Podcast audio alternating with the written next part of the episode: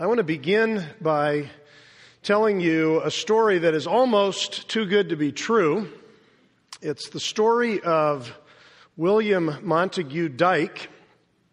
As the story goes, young William, at the age of 10, was in a tragic accident that took away from him the gift of his sight. But he was a, a, strong person, and that did not stand in the way of him going on to have a brilliant university career, or during his university days from falling in love with and winning the love of the daughter of a British naval officer, and the two of them were engaged to be married. Not too long before the wedding, there was an opportunity for him to go uh, undergo experimental eye surgery.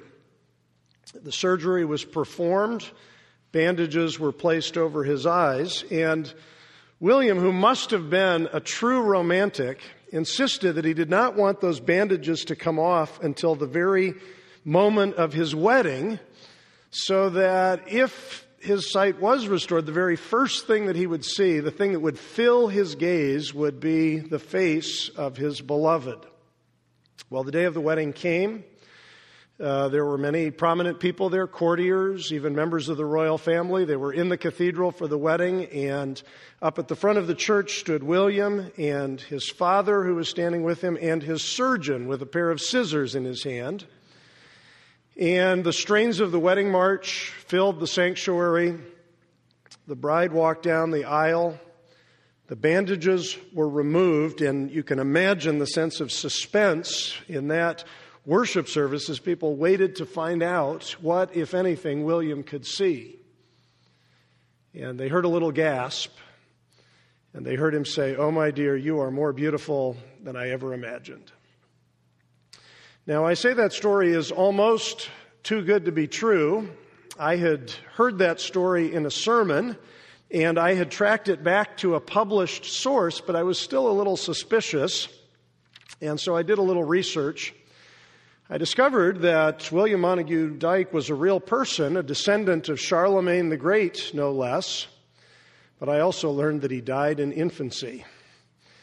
So he never reached age 10, never went to university, fell in love with a beautiful woman, or any of that. But when I hear that story, it points me to a gospel truth. One day we will see Jesus face to face. We are in this love relationship in which we are betrothed to our beloved. And the day will come when the bandages of sin and all of the things that blind us in this fallen world will be removed. And we will be able to say truly what William Montague Dyke only supposedly said You are more beautiful, Lord, than I ever imagined.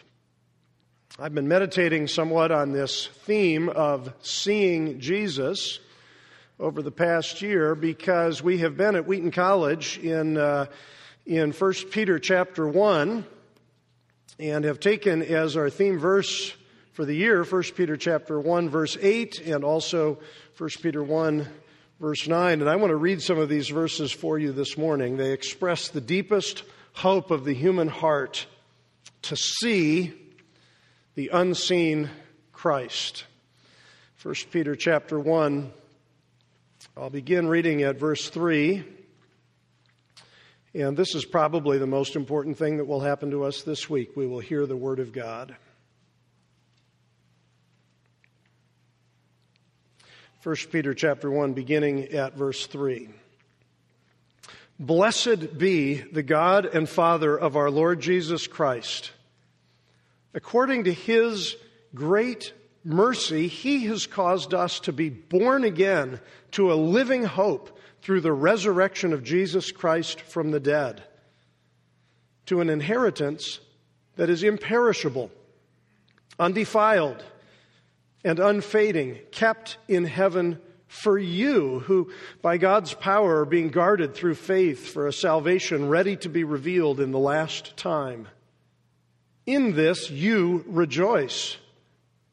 Though now, for a little while, if necessary, you have been grieved by various trials, so that the tested genuineness of your faith, more precious than gold that perishes, though it is tested by fire, may be found to result in praise and glory and honor at the revelation of Jesus Christ. And then note these verses though you have not seen him, you love him. Though you do not now see him, you believe in him and rejoice with joy that is inexpressible and filled with glory, obtaining the outcome of your faith, the salvation of your souls. Now, when Peter says here, You have not seen Jesus, he is saying something about the people who first read this letter and saying something about all of us that was not true of him because he had seen Jesus. Don't you wish that you could see some of the things that Peter saw as an eyewitness apostle, as one of the disciples that walked with Jesus and talked with Jesus? I mean, Peter was there at Cana at that wedding when Jesus performed his first miracle and turned the water into wine. He saw Jesus perform miracles, including the healing of his own mother in law.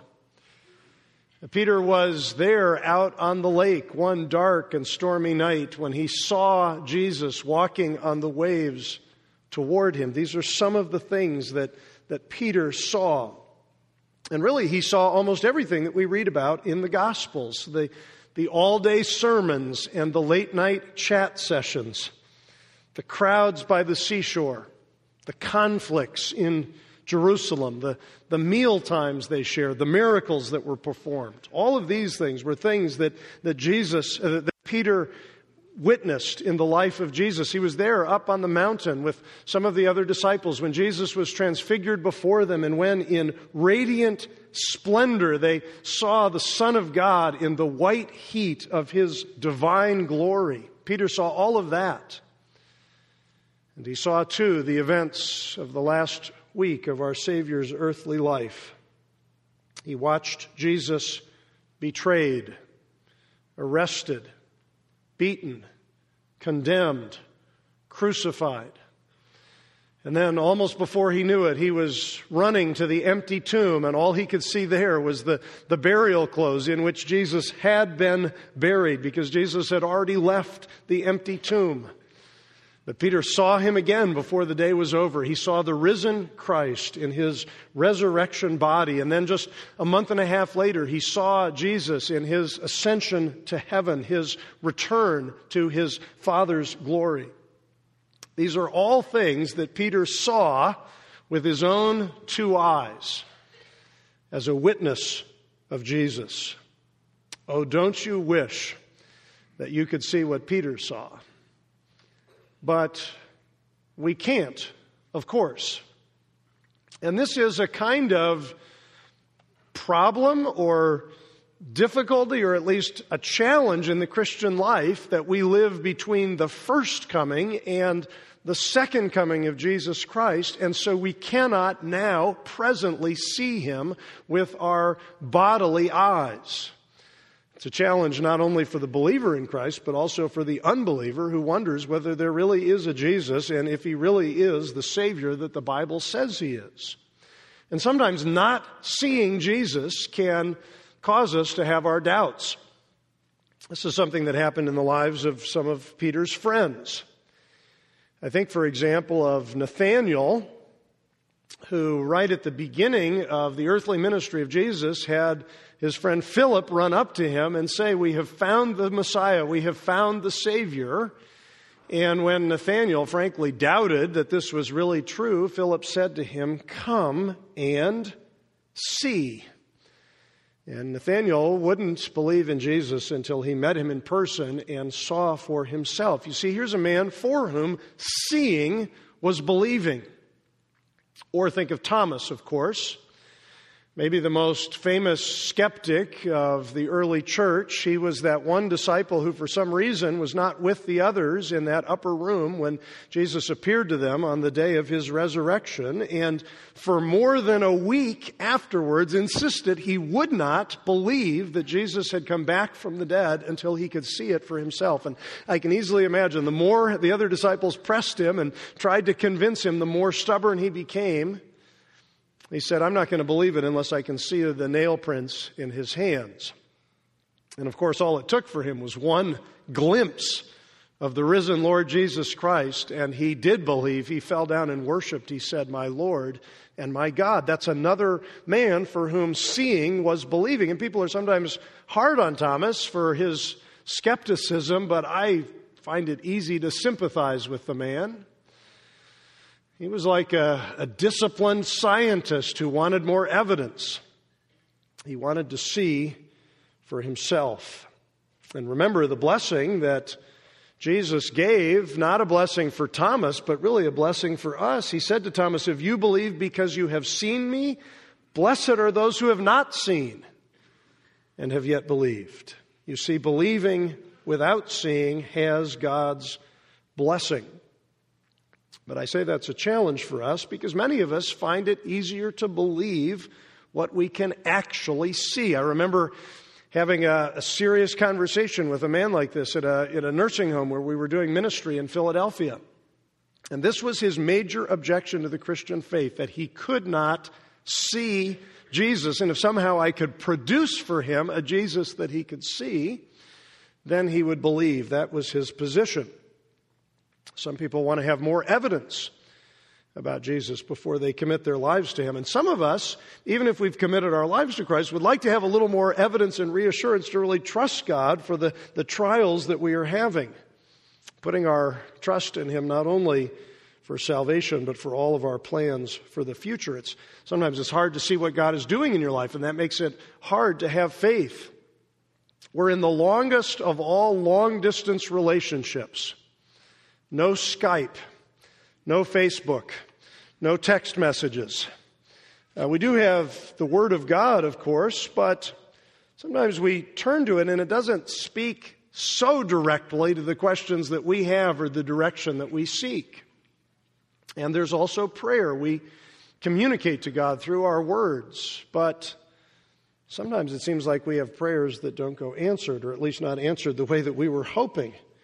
And in our suffering, it's easy for us to wonder whether God really cares. We can see all of the dark places in the world and maybe the dark places in our own hearts where the gospel doesn't really seem to be making a difference. And it's, so it's easy for us to doubt that God is really there. Worshipping an invisible Christ is at least a challenge, if not a problem, for Christianity. It certainly seems that way to non Christians. Not long ago, when the anthropologist Tanya Luhrmann wrote a book about evangelical Christians and their spiritual experiences, she was trying to describe how people outside the Christian community looked at people of faith. And she commented that outsiders often find Christians to be out of touch with reality. Here's the way she expressed it. How can sensible, educated people believe in an invisible being who has a real effect on their lives? That question is a test for our faith. It's a challenge in our evangelism.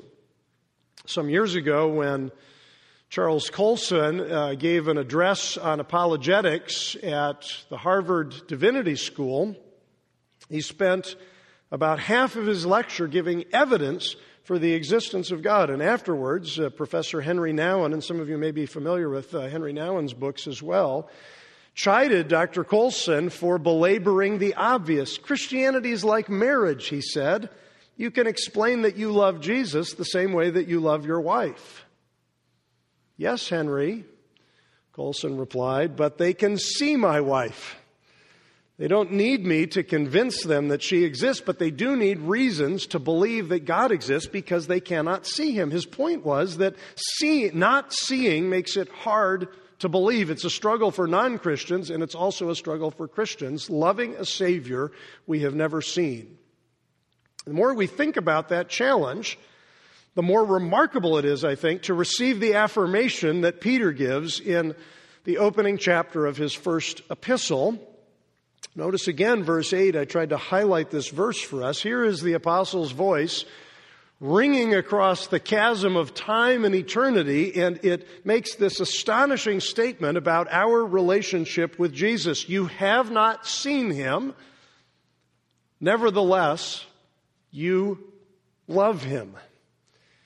You are in a love relationship with a Savior you have not seen. It'd be, I think, amazing enough for Peter to say that we believe in Jesus, and he does go on to say that. You have not, you do not now see him, but you believe in him. But he is speaking also to the heart and saying it's not just that we, that we believe in Jesus, it is also that we love him. Now, at the time that this letter was written, Peter was speaking or writing to the global church of his day. Christianity had spread across the Roman world like a kind of benevolent virus. One person had shared the gospel with another person, and that person in turn had shared the gospel with someone else's. You're being challenged in these uh, 10 ways to share the gospel this summer, to be part of that ongoing contagion in the world, the contagion of Christianity. But what it meant for the recipients of this letter is that they were in a situation that Peter was not in. These people were not, for the most part, eyewitnesses of the life and the death and the resurrection of Jesus. They had come to trust him later, maybe through the direct witness of the apostles, but maybe through a church that the apostles had planted or a church that one of those churches had, plant, had planted. They were at some remove from this eyewitness testimony and it put them at a kind of disadvantage. Peter was reflecting on this as he wrote this letter. They were in a situation he was not in. There was a difference between the way they knew Jesus and the way he knew them. He had seen it all the Sermon on the Mount, the feeding of the 5,000, the Last Supper, Gethsemane, Calvary, the, the gaping hole in the garden tomb. He loved what he saw and loved Jesus because of it. But now he sits down to write this letter of encouragement to other Christians, and he is amazed at their affection. People who had never seen Jesus, but nevertheless loved him. And that's particularly amazing if you get, catch a little glimpse here of the kind of situation they were in, because if you look at verse 7, Peter talks about people whose faith is being tested by fire. Or back up in verse 6, people who, who are grieved by various trials. They're, they're going through some season of severe difficulty, probably because they're being persecuted for the cause of Christ. This is the context in which Peter expresses his admiration that though they have not seen Jesus, and in fact, even though they are suffering many difficulties in life because of their relationship with Jesus, nevertheless, they continue to love him. The difficulties of life have not caused them to walk away from Christ, but toward him. They, these things were producing hope and joy and the assurance of everlasting life. These people had a fire tested faith. And if you have ever experienced fiery trials, you know how challenging it is to believe and not to doubt. Perhaps you are grieving the loss of a loved one or burdened by a broken relationship. Perhaps you're anxious about your financial circumstances. Many people are. Maybe you've been discouraged because you have not achieved a goal that was very significant for you. Or maybe you've, you've suffered some of the embarrassment that comes when people criticize you for following Christ. And all of that can make it harder, not easier, to follow a Savior you have never seen. So I think it's helpful to ask what enabled Peter's friends to keep believing without seeing. Well, it's not anything they did for themselves or anything they produced out of themselves. It's really what God did for them and in them. I think it's significant here, right from the beginning of this passage, right there in verse 3 and following, that the apostle is praising God the Father for the blessings he gives through Jesus the Son by the power of God the Holy Spirit. This is one of those places where you see all three persons of the Trinity working together for our blessing. All of the blessings in this passage are things that God does for us to keep us in the love of Jesus. I'll mention a couple of them briefly. He causes us to be born again. That's expressed in verse 3. He has caused us to be born again. He has sent the Holy Spirit right inside us to give us new spiritual life. And so we don't have to try to love Jesus out of our own limited love. He himself comes into us to give us that love, which we express back to him in return. I always think how amazing this is that God does not leave us somewhere out here to respond to Him and believe in Him and love Him. He comes right inside us by His Holy Spirit to enable us to do those things. A few years, a few years ago, I was amazed at some very obvious and significant spiritual growth in the life of one of my children. I was expressing it to a friend. I said, It's almost like uh, an alien has come to live inside this child. I mean, who is this person? And I realize, in a sense, there is an alien. It's the Holy Spirit who comes right inside to bring a transforming change. It's part of this life giving work that the Holy Spirit does. I remember as a a young boy hearing the story of, of Nicodemus, a, a story my father read to me one night at bedtime. And Jesus was talking about this new birth, and there was a, a, response in my heart. That was what I wanted. Whatever this was, I didn't really understand it, but understand it, but I, I wanted it, and God wants to give you the gift of the new birth. This is one prayer he loves to answer if you go to God and say, Give me this new life that you promise, that, that you send by your Spirit. That's a prayer he loves to answer. He'll bring that change into your life.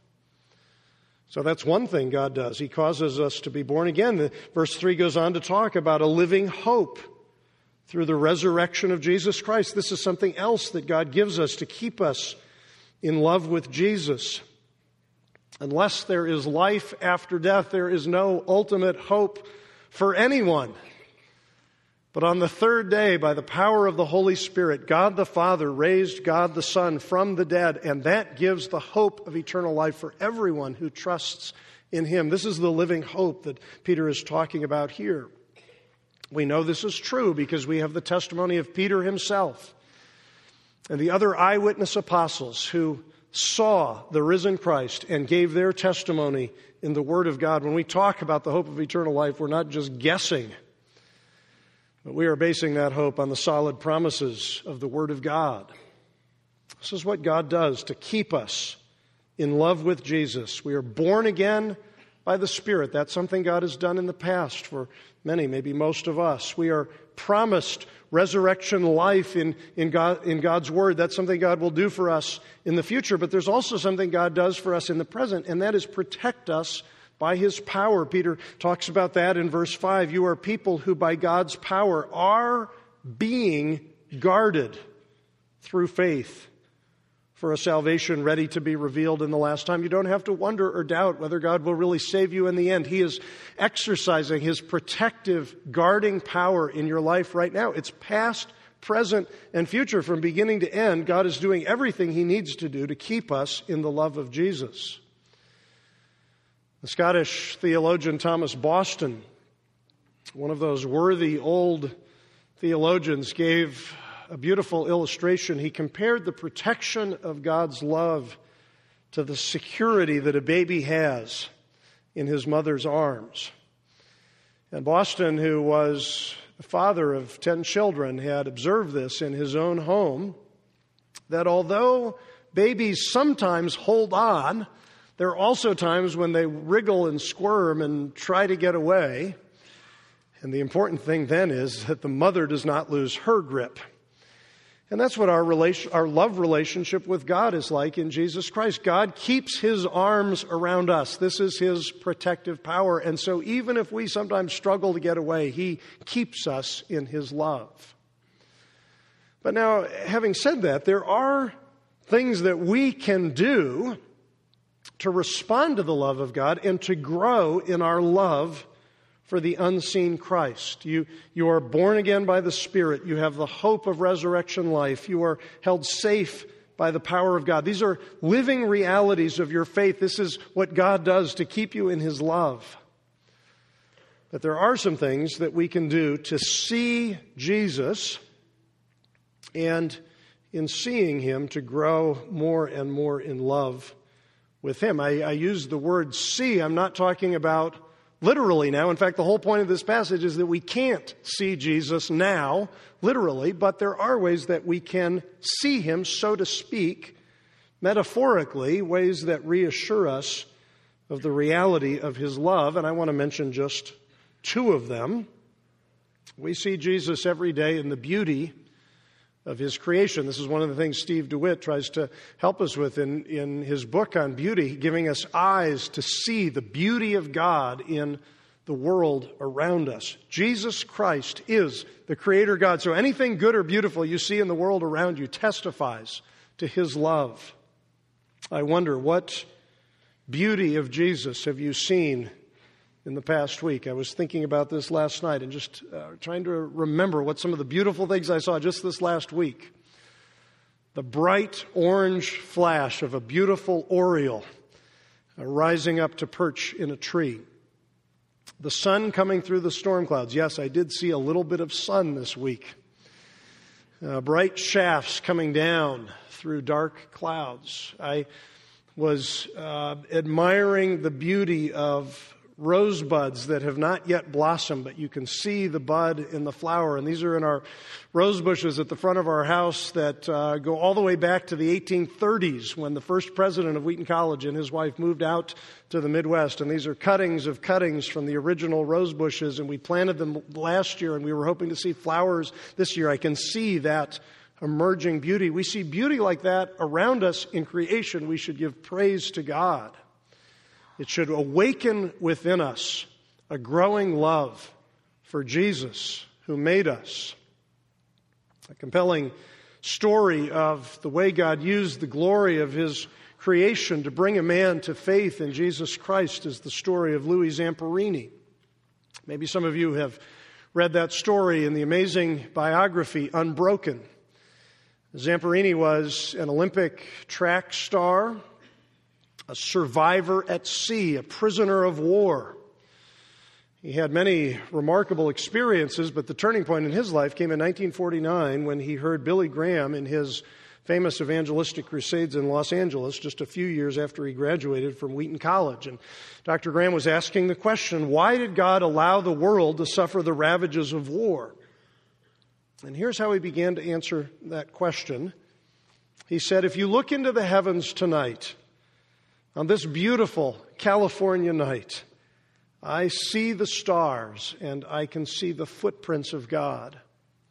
I think to myself, my Father, my Heavenly Father, hung them there with a flaming fingertip, and He holds them there with the power of His omnipotent hand, and He runs the whole universe, and He's not too busy running the whole universe to count the hairs on my head and see a sparrow when it falls because he is interested in me. God speaks in creation. Louis Zamperini heard those words. They reminded him of his encounter with God when he was lost at sea for 47 days during World War II. Dying of thirst, it seemed, drifting aimlessly in the doldrums on a tiny raft.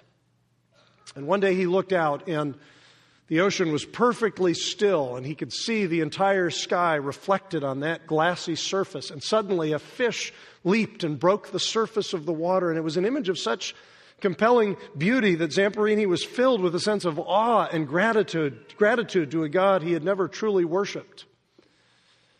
And as the old soldier continued to listen, Billy Graham said that God's invisibility is one of the truest tests of our faith. Will we believe or not? In order to see who know, to know who sees him, God makes himself unseen.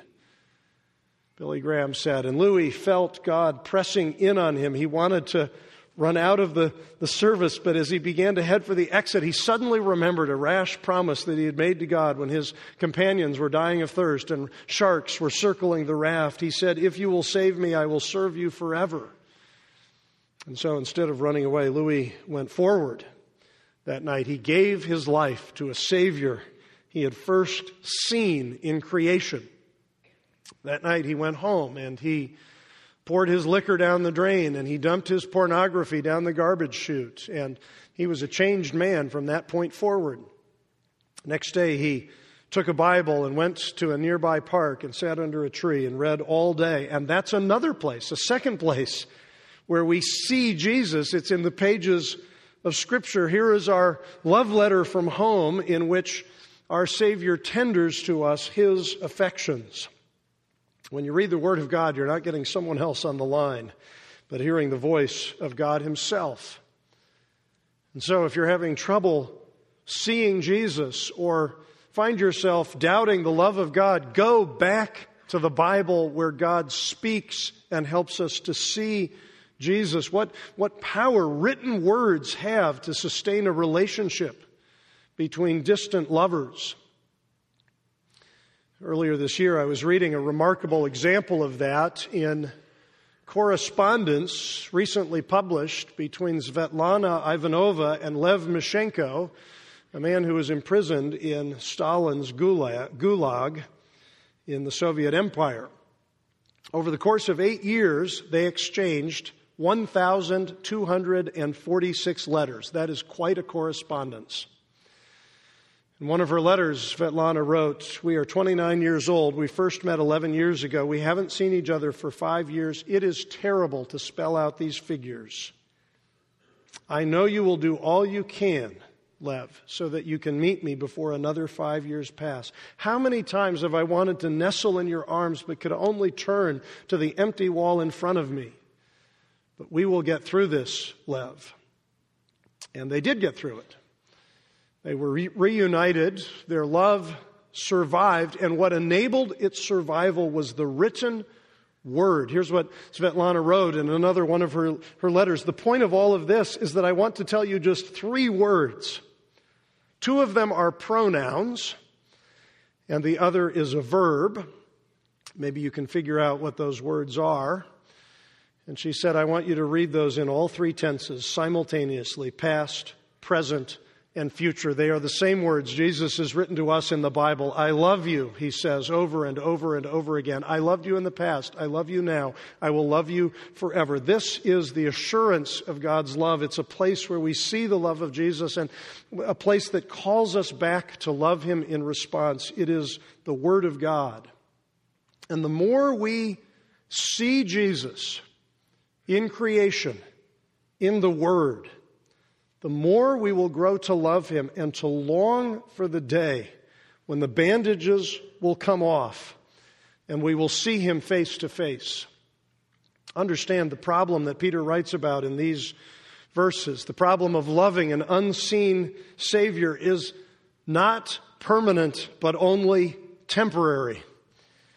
A day is coming when faith will become sight and the apostle emphasizes the, the certainty of that promise by saying that our inheritance, this is in verse 4, is imperishable, it's undefiled, it's unfading, it's, it's perfect now, it will stay that way, waiting for us. It's ready to be revealed. Peter says in verse 5. Soon there will be praise and glory, this is verse 7, and honor at the revelation of Jesus Christ, at his unveiling. Peter is talking about something that we can't see now, but will see then the visible return of Jesus Christ. The day when we will see what is now unseen, and the longing of our hearts will be satisfied. You know, people sometimes say seeing is believing. It was that way for Nathanael that I mentioned earlier and for Thomas. The biblical perspective is the opposite. Believing is seeing. That's the way the Bible runs, the story of our salvation runs. If we believe, then one day we will see, and we will be like Peter, eyewitnesses of the risen Christ, seeing Jesus with our own two eyes. Oh, I love the way that Thomas Boston described the sight that will greet every believer at the resurrection of the dead. He was imagining what the saints would behold in glory. He said they will see Jesus God and man with their bodily eyes, because he will never lay aside his human nature. They will behold that glorious, blessed body which is personally united to the divine nature and exalted above principalities and powers and every name that is named. See if you can imagine this. There we will see with our eyes the very body that was born of Mary at Bethlehem and crucified at Jerusalem between two thieves. We will see the blessed head that was crowned with thorns, the face that was spit upon, the hands and feet that were nailed to the cross. We will see these things all shining with inconceivable glory because the glory of the God man Christ will attract the eyes of all the saints. I am looking forward to that and want to look forward to it more and more as I go through the Christian life, anticipating the day when what is unseen will become seen. I want to close by telling you another story, a story that was related to me this past year, a true story of a man named Lap V. Ho, and it's a story that illustrates, I think, the way that we can nurture our love for Jesus in this time of waiting for his appearance. It was the days leading up to the fall of Saigon in 1975. And Lap V. Ho was a professor there in the University of Saigon, fearing for his life. He went to the airport, and fortunately, he was able to book passage for his wife and son, and also for their unborn daughter. And he sent them ahead to Bangkok, and hoping to follow them just a few days later. He had a few other things to attend to, but he showed up a few days later, and his passport was confiscated. He was thrown into prison. For five years, he did everything possible to rejoin his family. He escaped and was recaptured no less than six times, only to suffer hardship and abuse afterwards. Finally, the seventh time, he escaped from camp. He walked to Cambodia, where he was promptly captured by the Khmer Rouge, and he was back in prison again. But he escaped with 30 others, and they were able to uh, take um, kind of rickety craft out into the ocean. They were able to row their way to Thailand, and he was taken there to a camp for refugees. Now, meanwhile, the man's daughter, uh, man's wife, had given birth to their firstborn daughter, and she wanted her children to grow up loving their father. And so every day, she would take out the picture of their father and she would speak to them about his nature, his character, his affection. She would talk about him and pray for him. Now, it's strange to say, but that little girl grew up without ever speaking a word. She seemed fully intelligent, and yet, for some reason, maybe it was this sadness in her life, she was unable or unwilling to speak. Well, eventually, the day of their reunion came, and word of her husband's escape had reached this woman. She traveled with her children to the refugee camp so that they could be reunited. And when they arrived, Lap's daughter recognized him immediately. She ran up to him and threw her arms around him and very excitedly began to speak. And her parents say that she hasn't stopped speaking since. One day you will see Jesus for the very first time. You will recognize him for who he is. You will run to him and throw your arms around him, and you will speak his praises and never stop. Because for you, believing will be seeing. Our Father in heaven, we pray that you would fill our lives with the hope of the risen Lord Jesus and give us a deeper longing, longing to see him face to face and teach us to live in the joy of that hope, whatever trials or difficulties may come. We pray this in Jesus' name and for his sake. Amen.